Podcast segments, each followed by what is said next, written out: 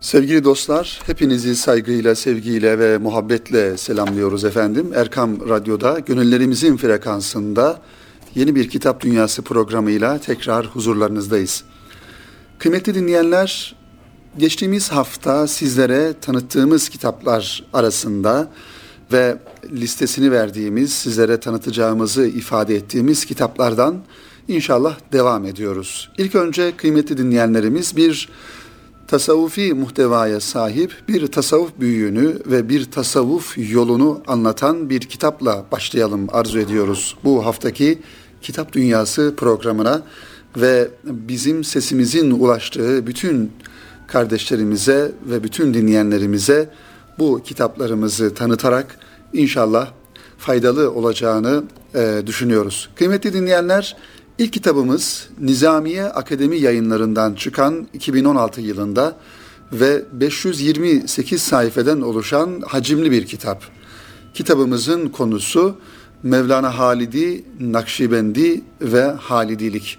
Tabii ki tasavvufi hareketler, tasavvufi yollar ve tarikatlar tarihimizde, bizim geçmişimizde ve kültürümüzde çok önemli bir yere sahip olan güzel oluşumlar. Zaman zaman bu e, tasavvufi hareketlerin ve tarikatlerin içerisine hurafelerin ve yanlış yönlendirmelerin ve sapmaların da e, girdiğini hesaba katarak ancak Efendimiz Aleyhisselatü Vesselam'dan günümüze kadar gelen o ehli sünnet akaidini koruyan, ana damarı koruyan, ana omurgayı koruyan Nakşilik gibi ve Kadirilik gibi diğer ehli sünnet çizgisinden ayrılmadan yoluna devam eden tarikatlerin olduğunu da ifade ederek e, bu kitabımızı sizlere tanıtalım. Kıymetli dinleyenler, bu kitabımızın yazarı Abdülcebbar Kavak beyefendi ve bu kitabı bir akademik çalışma olarak kaleme almış Abdülcebbar Bey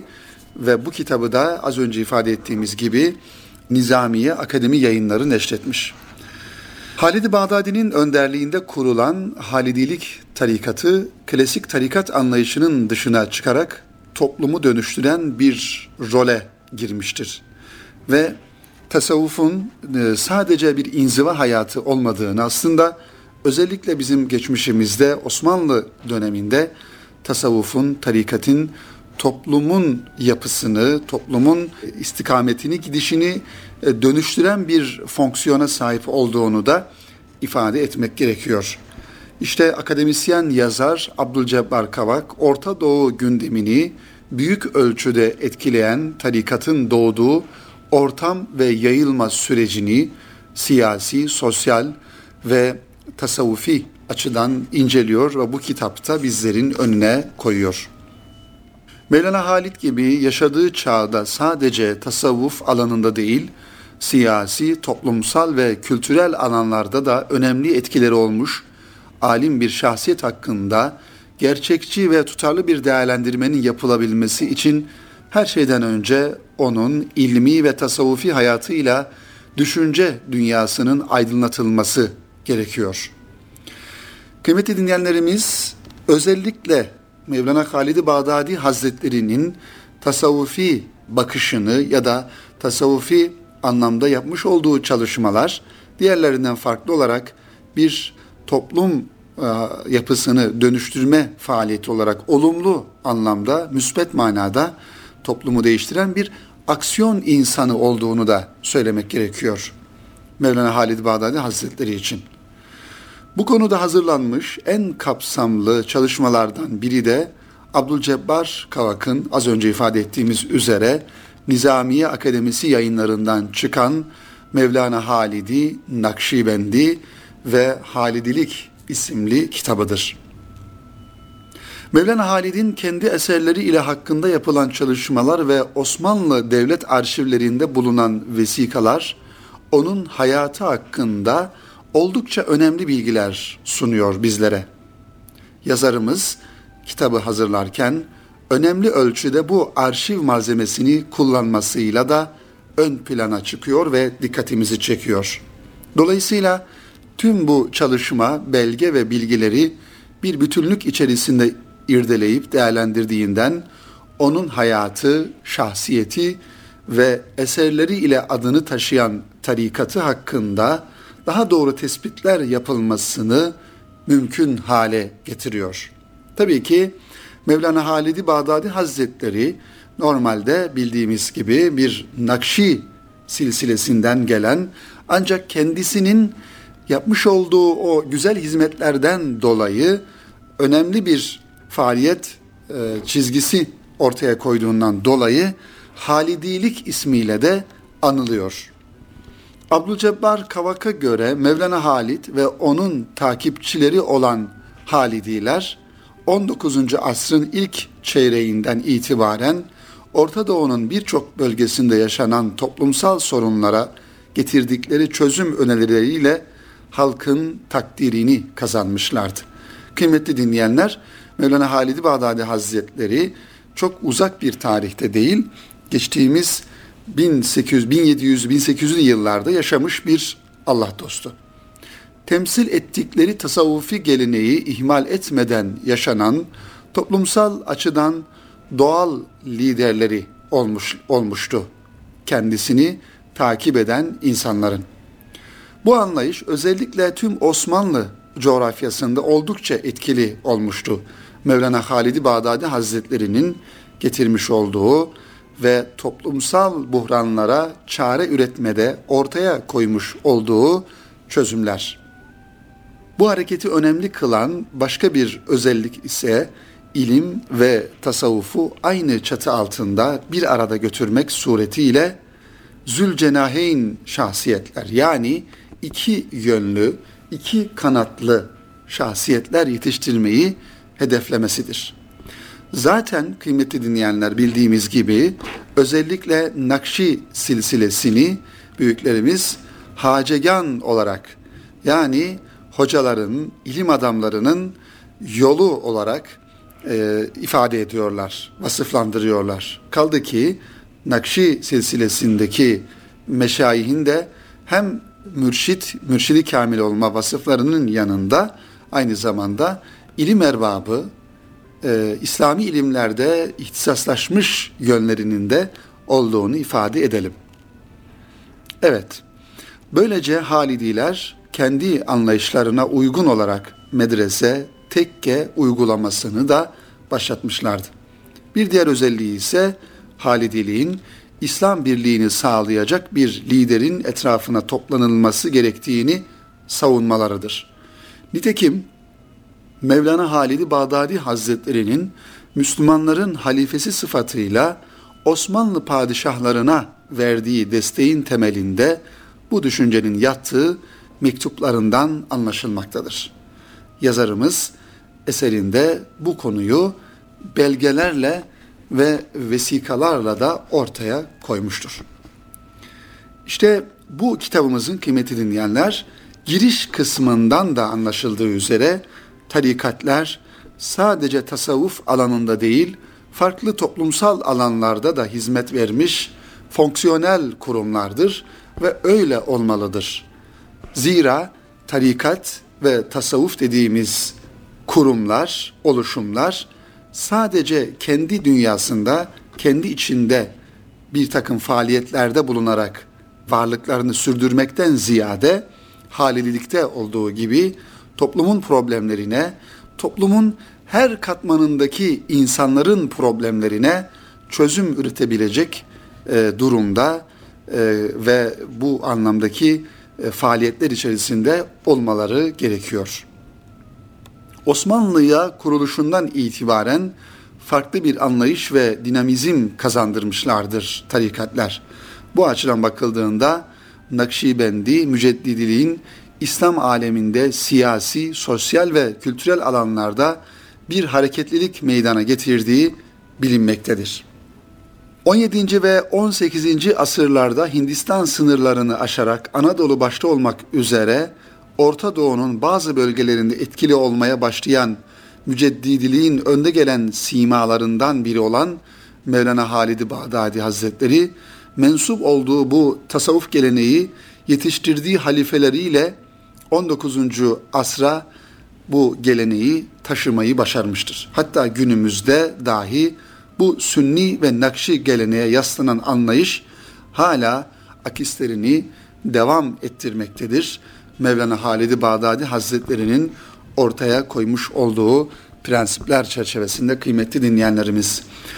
Tabii ki bu kitaplar sevgili dostlar özellikle tasavvufa ilgi duyan, tasavvufu teorik anlamda bir bilim ve ilim dalı olarak okuma gayretinde olan kardeşlerimize bu manadaki kitapları tavsiye ediyoruz.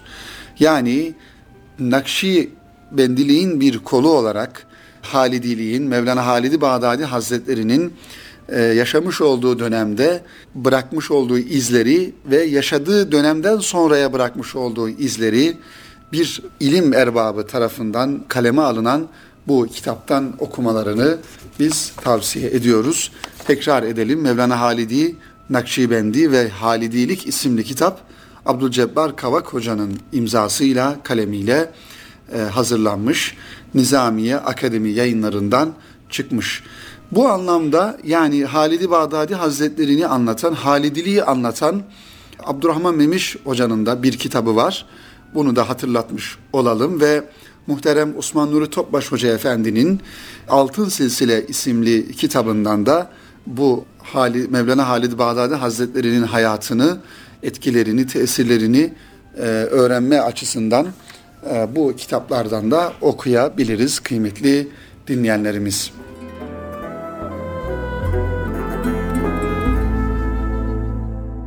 Efendim birinci kitabımızın sonuna geldik ve birinci kitabımızı böylelikle bitirmiş oluyoruz. Şimdi yeni bir kitabımıza e, bakalım. Erkam Yayınları'nın kampanya kitaplarından çıkan güzel bir kitap. Yeni bir kitap.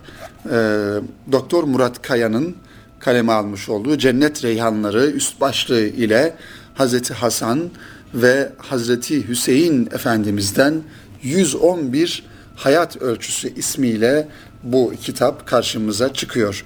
Murat Kaya Bey'in kıymetli dinleyenler Erkam yayınlarından çıkan muhtelif kitapları var. Özellikle dört halifeyi anlatan Hazreti Ömer, Hazreti Osman ve Hazreti Ali radıyallahu anhum efendilerimizin hayatlarından 111 hayat ölçüsü başlıklarıyla, isimleriyle yayınlanan kitaplar bir set halinde yayınlanmıştı. Bu kitapta inşallah ikinci bir setin ilk kitabı olarak düşünülmüş ve bu kitap yayınlanmış. Hazreti Hasan ve Hüseyin efendilerimizden 111 tane hatıra ve bir yönüyle 111 tane hayat ölçüsü olarak bizlere e, sunuluyor. Bu kitapta hakikaten güzel bir kitap, okunmasını tavsiye edebileceğimiz, bir solukta okuyacağımız, bizlere sahabi hayatını, sahabi hayatından esintileri güzel bir üslupla anlatan bir kitap. Murat Kaya Bey kitabımızın arka kapak yazısında şu ifadelere yer veriyor. Peygamber Efendimiz sallallahu aleyhi ve sellem muhterem evlatlarını ve torunlarını çok sever ve ümmetinin de onları sevmesini arzu ederlerdi.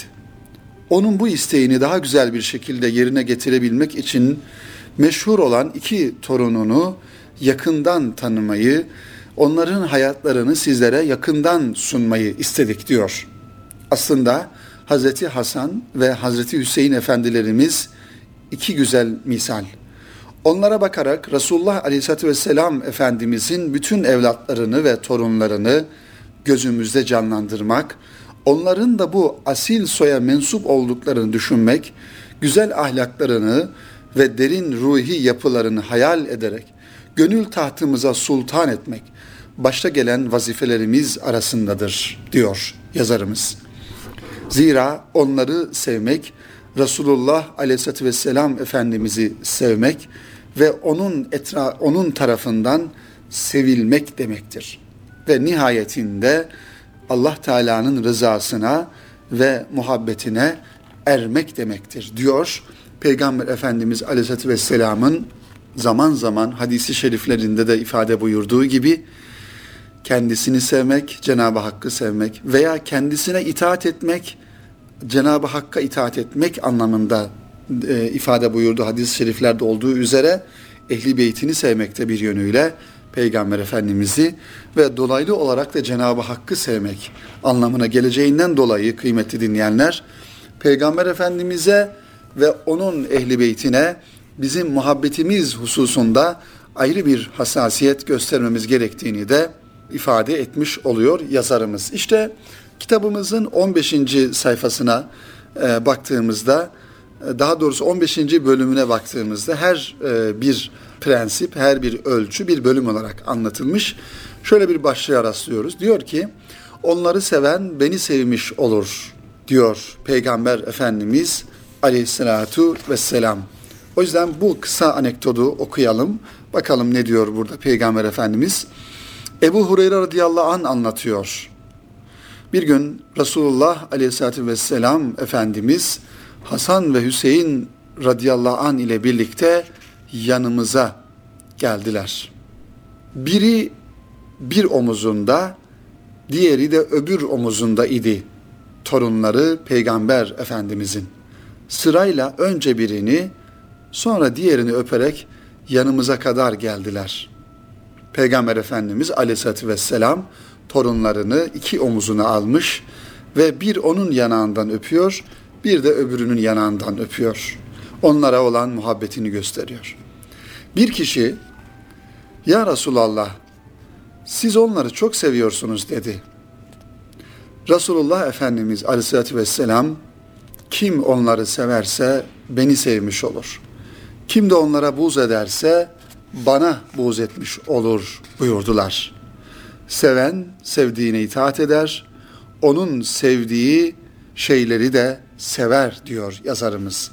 Efendimiz Aleyhisselatü Vesselam'ın yine Peygamber Efendimiz Aleyhisselatü Vesselam'ın yine torunları ile olan bir hatırasını ise İbn Abbas radıyallahu an şöyle muhabbet dolu bu hadiseyi şöyle naklediyor bizlere.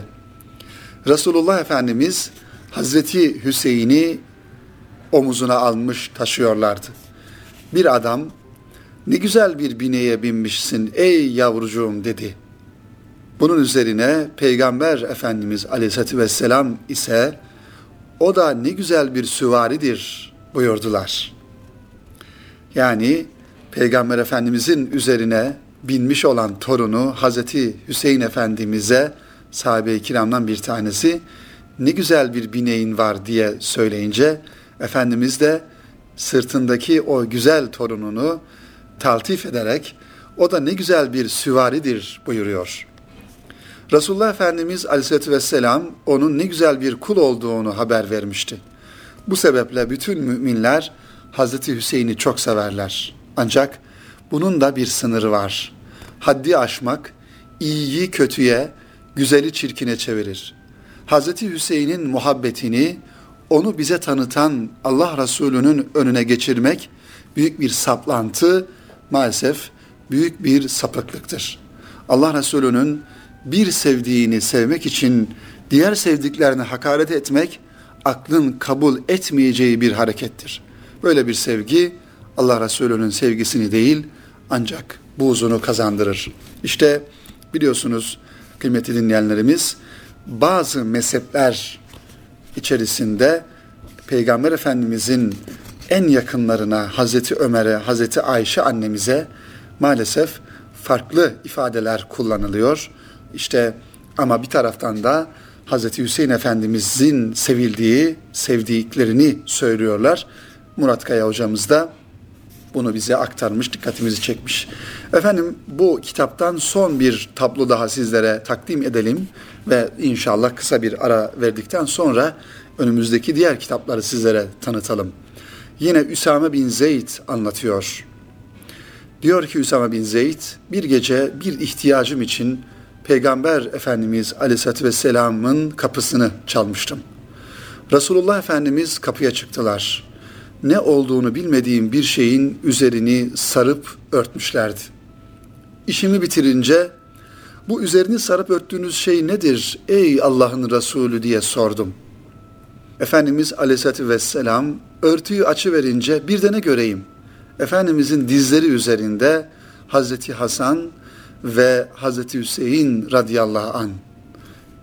Yani Peygamber Efendimizin dizleri üzerine iki küçücük yavrucuk Efendimizin dizleri üzerinde Efendimiz de onların üzerini örtmüş, sarmış, sarmalamış. Peygamber Efendimiz şöyle buyurdular. Bunlar benim torunlarım ve kızımın oğullarıdır. Allah'ım ben onları seviyorum, sen de onları sev. Onları sevenleri de sev diye Allah Resulü Efendimiz kendi torunlarını ehli beytinden olan o güzel yavruları Hazreti Hasan ve Hüseyin efendilerimizi bizlerin de sevmemizi istiyor ve Cenab-ı Hakk'a da onları sevmesi için dua ve niyazda bulunuyor kıymetli dinleyenler. Efendim dualarımız, temennilerimiz Rabbimiz bizleri inşallah Peygamber Efendimiz'i gerçek anlamda seven, onun sünneti seniyyesini tatbik eden ve onun ehli beytini, onun torunlarını, onun ailesini, onun etrafında olan sahabe-i kiramı ve o sahabe-i kiram izinden giden e, insanları, Allah dostlarını, bizleri gerçek manada e, bizlere sevmeyi nasip eylesin diyoruz. Kıymetli dinleyenler, tabii ki bir Müslüman olarak etrafımızda gelişen olaylardan da haberdar olmamız gerekiyor. Özellikle son e, aylarda, son dönemlerde coğrafyamızda, İslam coğrafyamızda, gönül coğrafyamızda maalesef içimizi kanatan ve kalplerimizi ürpeten, ürperten, bizleri tedirgin eden, üzen birçok e, hadiseyi görüyoruz, şahit oluyoruz. Elbette ki bu anlamda ferdi olarak yapmamız gereken her neyse onları yapmakla beraber ülke olarak, millet olarak ve kökleri, tarihi kökleri derinlere dayanan köklü bir milletin evlatları olarak üzerimize düşen sorumlulukları en güzel şekilde yapmamız gerekiyor. Dua desteği gerekiyorsa dua etmemiz gerekiyor. Beden desteği, maddi destek hangisi gerekiyorsa bütün sıkıntılı dönemlerde elimizden geldiği kadar birbirimize yardımcı olmamız e, gerektiğini ifade ederek bir kitaptan bahsetmek istiyorum. Bu kitap kıymetli dinleyenler Profesör Doktor Adnan Demircan hocanın beyan yayınlarından çıkan bir kitabı. Tam da e, zamanımıza belki ışık tutacak, zamanımızda, coğrafyamızda, özellikle Orta Doğu'da dönen olayları, oluşan, gelişen e, olayları, olayların kökünü ve e, temelini anlama hususunda bize yardımcı olacak olan bir kitap. Kitap beyan yayınlarından çıkmış. Fitne Kardeşlerin Savaşı diye isimlendirmiş e, Adnan Demircan Hoca. Kitapla ilgili bir tanıtım e, yazımız var. Bu tanıtım yazısından hareketle inşallah sizlere bu kitabı e, aktarmaya çalışalım. Ancak özellikle Orta Doğu'da mesela Irak'ta işte Kuzey Irak dediğimiz yerde ya da işte Suriye'nin belli kesimlerinde yani tarih boyunca maalesef ki maalesef bunu ifade etmek durumundayız. Tarih boyunca gözyaşının, kanın, katliamın dinmediği, bitmediği bir coğrafyada ki hadiselerin temelinin, kökünün nerelerden kaynaklandığını okumak isteyen kardeşlerimiz varsa bu ve benzeri kitapları mutlaka tavsiye ediyoruz. Tefekkürün noksan kalmış birçok husus yer yer subjektif, yer yer objektif bir bakış açısıyla ele alan Fitne Kardeşlerin Savaşı adlı çalışma halifeler döneminde yaşananlar iyisi ve kötüsü ile birlikte bizlere anlatıyor. Kitabın omurgasını oluşturacak üç türlü yaklaşımdan söz eden e, yazar Profesör Doktor Adnan Demircan, kitap boyunca bahsini edeceği meselelerle ilgili okuyucuya adeta bir remz veriyor.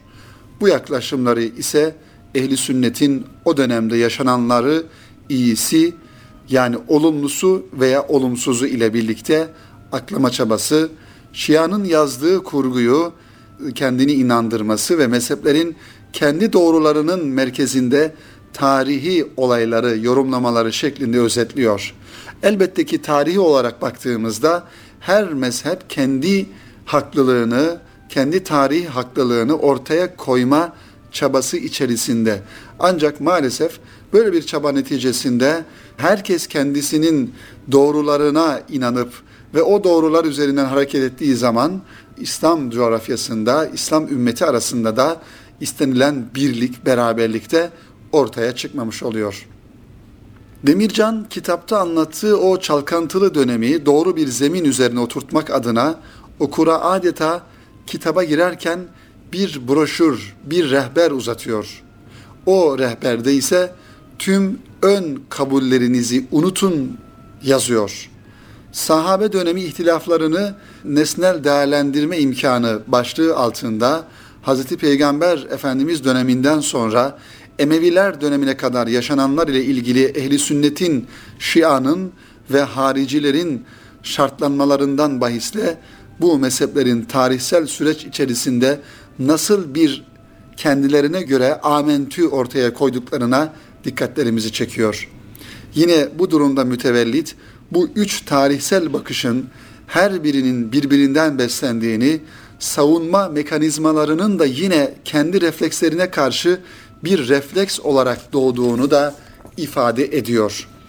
Profesör Doktor Adnan Demircan, ehli sünnet dediğimiz sünni inanışın Hülefai Raşidin döneminde yaşananları temize çekme eğilimine dikkati çekerken Şia'nın Hazreti Ali'nin aleyhine gelişen hadiselerin birer zorbalık, diğer bir ifadeyle birer Ali Cengiz oyunu gibi olduğu üzerinden tarihsel bir okuma yaptığına işaret ediyor. Aynı şekilde haricilerin Hazreti Ebu Bekir ve Hazreti Ömer'i kutsarken Hazreti Osman radıyallahu anh'ın son 6 yıl içerisinde yaptıkları ve Hazreti Ali Efendimizin hakem olayına hükmetmesi Allah'ın dinini zafiyete uğrattığı gerekçesiyle tekfir ettiklerini aktarıyor bu kitapta. Yalnız tüm bu e, anlatımlarda bulunurken süreç içerisinde yaşananların sonraki dönemlere aktarımı konusunda bizlere bu akışı da bu tarihi süreci de anlatıyor ve bu tarihi süreç içerisinde de aynı şekilde bir takım sapmaların, bir takım yanlış değerlendirmelerin olduğunu da ifade ediyor Adnan Demircan Hoca. Bütün bu genel ifadelerden sonra olayların iç yüzünü veriler ışığında ele alan yazar, genel anlamıyla hadiselere taraf olmaktan ziyade yaşanan süreçleri sebep ve sonuç ilişkisi ile okuyucunun önüne koyuyor. Yer yer ise müphem olan durumlarda kendi görüşünü de serdetmekten, ifade etmekten imtina etmiyor. Yazarın yaşanan olaylardaki gri, yoruma açık yerleri birleştirici, insaflı, gözlem ve değerlendirmeleri kitabın sahili açısından okuyucuyu kendisiyle barıştırıyor. Yol rehberliği konusunda emin kılıyor diyebiliriz kıymetli dinleyenlerimiz. Evet, Demircan Hoca Fitne Kardeşlerin Savaşı'nın adlı eserinin ilerleyen bölümlerinde ise 30 yıllık Hulafay Raşid'in dönemindeki ekonomik ve sosyal duruma temas ediyor. Dikkat çekici bir anekdot ki yazar bu dönemle ilgili olarak genelde bilindiği gibi çok ferah bir dönem yaşanmadığı, bu dönemde Müslümanların büyük sıkıntılar çektiğini, yaşadıkları dönem olduğunu da e, okuyucuyla paylaşıyor.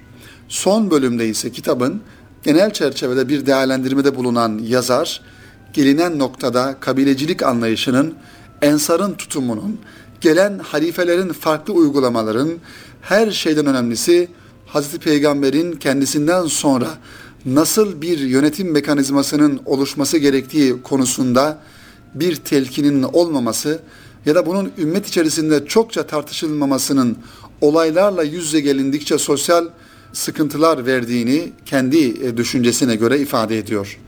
Yazar son tahlilde ise bu ilk çıkan fitnenin asırlar boyunca etkisi ve yankısının devam ettiğini, cahiliye döneminden kalan cahiliye fikirlerin tekrar hortladığından bahisle ehli sünnetin e, tüm bu duruma rağmen yaşanan olayları kendince makul bir zemine oturtma eğilimi içerisinde olduğunu da ifade ediyor kıymetli dinleyenler. Bu anlamda kıymetli kitap dostları Adnan Demircan Hoca'nın Fitne Kardeşlerin Savaşı isimli kitabı bir tarihi süreci en güzel şekilde belki değerlendirme fırsatı e, verir düşüncesiyle bu anlamda ki kitapları okumak gerektiğini de e, tekrar ifade edelim kıymetli dinleyenler.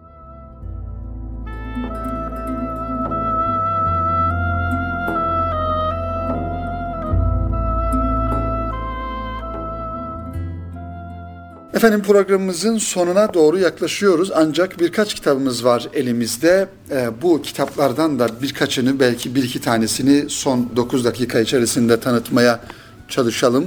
Bu kitaplardan bir tanesi çocuklar için hazırlanmış. Yine Zafer yayınlarından çıkan iyiliğe özendiren, kötülükten kaçındıran kitaplar üst başlığıyla sabır ve şükür öyküleri, öykülerle değerler eğitimi başlığıyla karşımıza çıkıyor. Bu anlamdaki kitapları da kıymetli dinleyenler önemsiyoruz.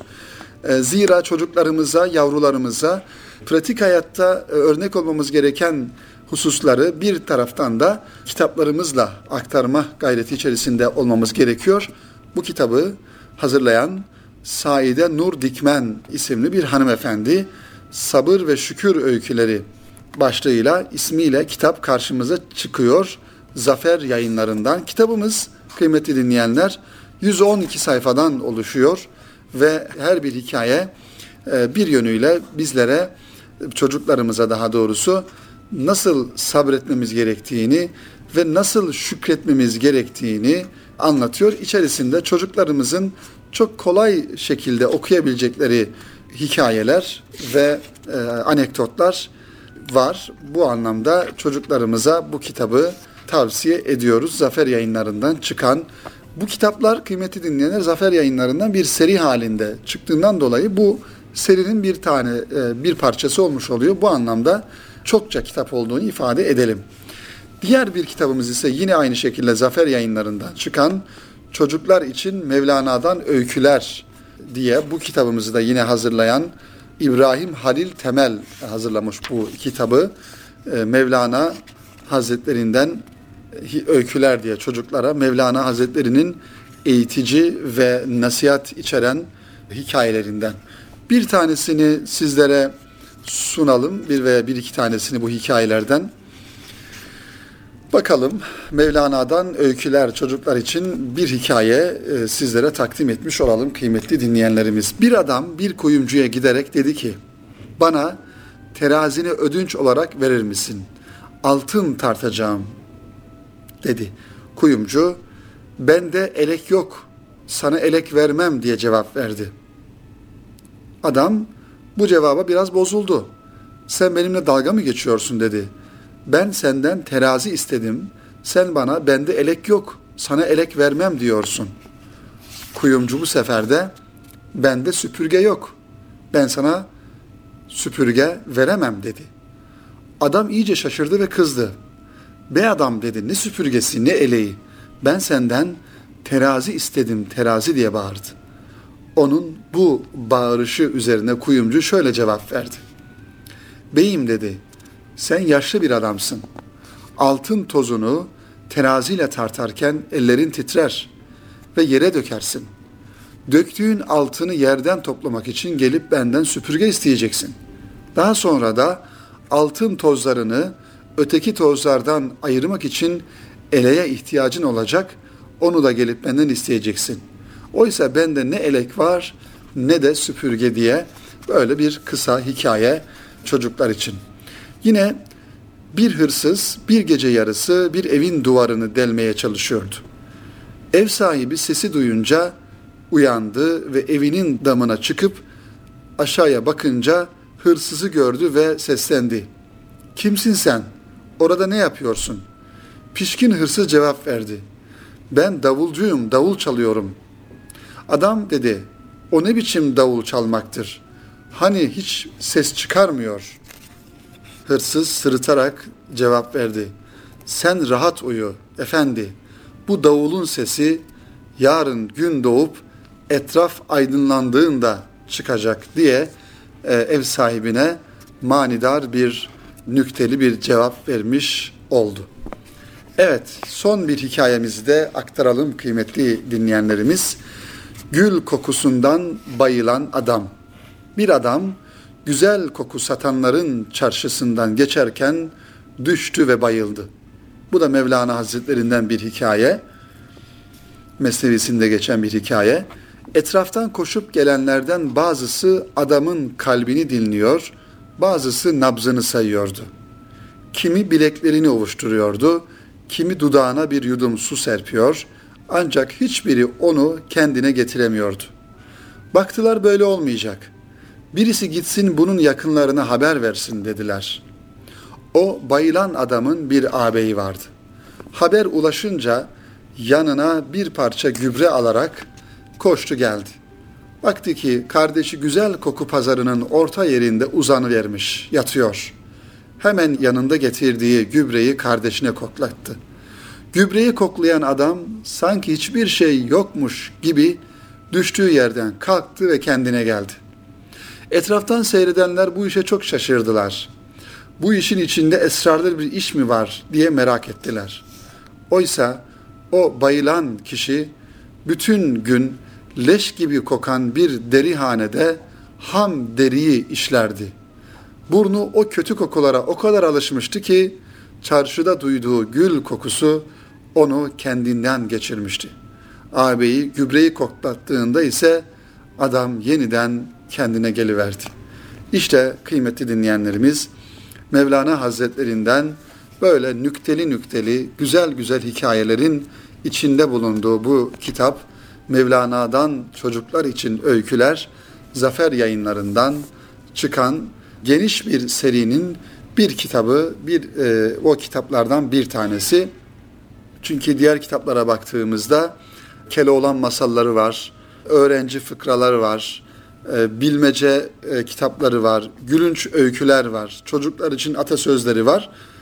Bunlar bir seri olarak e, Zafer yayınlarından temin edilebilir.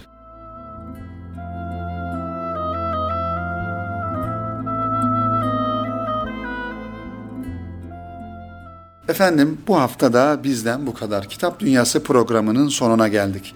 Bizleri radyoları başlarında her nerede dinleyen dinleyenlerimiz varsa onlara tekrar sevgilerimizi, muhabbetlerimizi gönderiyoruz. Ve tanıtmış olduğumuz kitapları umarız bir yönüyle hem buradan o kitapların muhtevalarına vakıf olup onlar hakkında az da olsa bilgi sahibi olmakla beraber ümit ediyoruz ki bu kitapları rastladığımızda veya imkanımız olduğunda kitap fuarlarında, yayın evlerinden mutlaka kitaplarımızı alalım ve okuyalım, çocuklarımıza da okutalım. Kitapla e, devam eden bir hayatımız olsun diyelim inşallah. Hepinize tekrar hayırlı çalışmalar, hayırlı akşamlar diliyorum efendim. Hoşçakalın.